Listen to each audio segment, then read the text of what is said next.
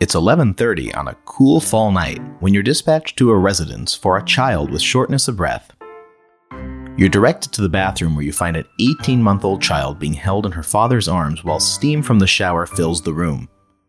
The child appears agitated, and you hear the classic seal-like barking cough of croup. Dad tells you that his daughter's been sick for the past couple of days but seems a lot worse tonight. You're listening to 911 Cast, the no nonsense EMS podcast.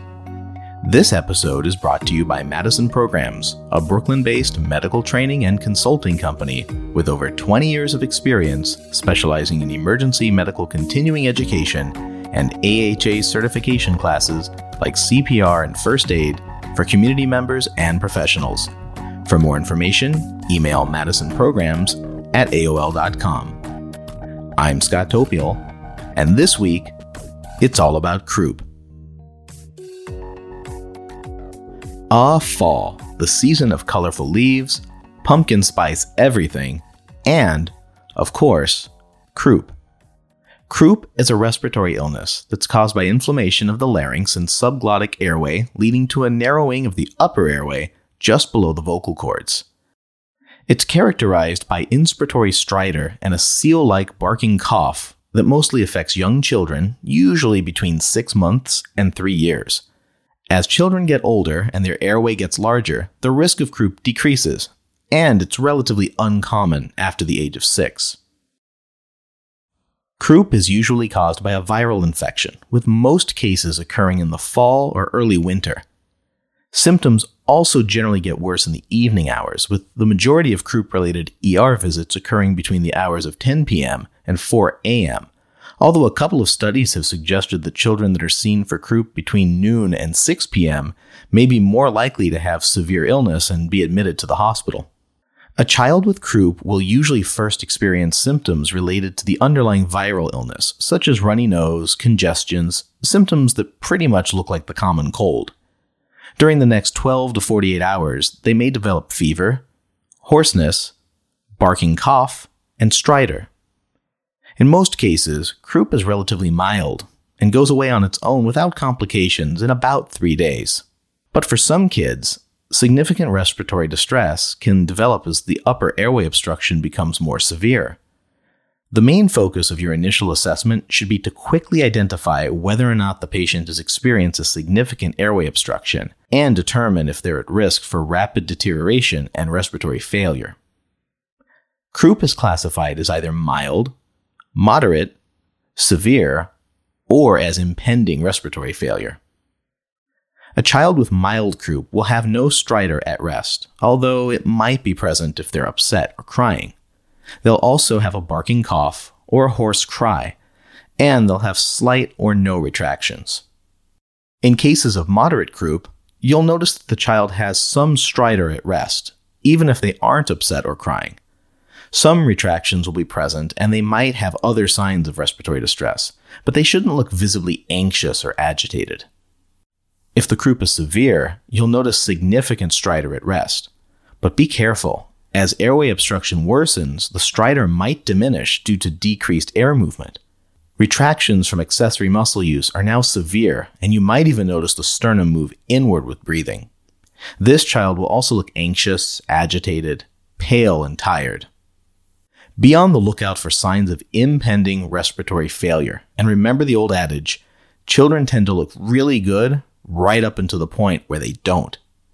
Signs such as fatigue or listlessness, significant retractions, diminished or absent breath sounds, decreased level of consciousness, tachycardia that seems higher than fever alone would cause, or cyanosis or pallor are warning signs that without immediate action, this child is about to go into respiratory failure. Parents that are unfamiliar with croup may be frightened by their child's illness and harsh cough. You may even be asked whether or not the child should go to the hospital or stay home. When helping parents make this decision, it's important that your assessment is thorough and the information you provide allows them to make good choices. In general, children should receive further medical evaluation if they have stridor at rest, experienced a rapid progression of symptoms, aren't able to tolerate oral fluids, have a known or underlying respiratory or airway condition, have had prior episodes of moderate or severe croup, or have had symptoms lasting longer than a few days. The Pediatric Assessment Triangle is a great tool for performing a rapid assessment. Look at the child's general appearance. Are they calm or are they agitated? Then look at their work of breathing. Are they coughing occasionally or do you hear stridor while at rest? Do you see any retractions or accessory muscle use? Nasal flaring? Next, look at the skin. Does it look normal? Or are they mottled or cyanotic?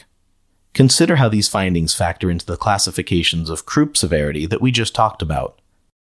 Try to make the child as comfortable as possible and do your best to prevent anxiety or fear. Upsetting them can exacerbate the narrowed airway and increase the risk of serious respiratory complications. A child with severe croup needs immediate care. As always, treat according to your local protocols and medical direction. However, in most cases, you'll likely be expected to administer nebulized epinephrine as the first line treatment. This isn't a cure, but a treatment that temporarily shrinks airway swelling, allowing for better air movement. The effect usually lasts about 30 minutes. You'll often hear the term racemic epinephrine in reference to giving nebulized epi for croup. While some systems might actually use true racemic epi, an epinephrine formulation that consists of two different chemical configurations of the drug, this term tends to get thrown around loosely. Since the racemic version of epinephrine is often in short supply, and current evidence shows that both versions are safe and effective, many systems call for the nebulization of standard 1 mg per milliliter concentration epinephrine. Another drug available to some providers is dexamethasone, a type of steroid that also reduces airway swelling. It's important to know that steroids take time to work and aren't effective as emergency treatments.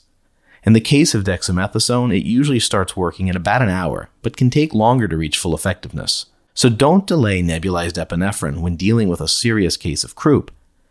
It's common to give the IV formulation of dexamethasone by mouth, but know that it tastes nasty, so you might want to mix it with something sweet to hide the flavor. Before we return to our case, let's take a minute to talk about some other things to consider that could be mistaken for croup. The first and most serious is acute epiglottitis. The good news is that this condition is now actually quite rare thanks to widespread vaccinations. Children experiencing epiglottitis don't have a barking cough and usually have a high fever and look very ill, and they tend to be more anxious than their respiratory distress would suggest. Kids with croup usually don't have any trouble swallowing, but a child with epiglottitis is often found sitting upright and drooling. Foreign body airway obstruction can also produce stridor that might be mistaken for croup. If a child was healthy right before the onset of symptoms, be sure to ask about the possibility of inhaled objects. Sometimes an object or food can get lodged in the esophagus and press against the trachea, mimicking croup. Wanting to keep your patient calm, you let dad continue to hold her while you start your assessment. You have him lift up her shirt so you can visualize the chest and abdomen, and you notice significant retractions underneath her ribs. You note loud stridor, even while she's at rest, and decide that she's experiencing moderate to severe croup. Once in the ambulance, you begin a nebulized epinephrine treatment according to protocol, and the resting stridor disappears after a few minutes. You give a dose of oral dexamethasone while en route. Her care is transferred to the ED, where she's observed for several hours and then discharged home. Croup is a common childhood illness that usually presents with a barking, seal like cough in the fall or early winter months. In most cases, the symptoms are mild and little treatment is necessary. But in some cases, airway swelling can lead to significant obstruction. The mainstay of pre hospital treatment is nebulized epinephrine and close respiratory monitoring. Be prepared to provide bag mask ventilations or other advanced airway interventions should respiratory failure or arrest occur. That's it for this episode of 911 Cast. We'd like to thank our founding sponsor, OneKit, makers of high quality first aid kits. Check out their products at buyonekit.com. That's B U Y O N E kit.com. If you like this podcast, please subscribe and review us on Apple Podcasts. Until next time, Thanks for listening.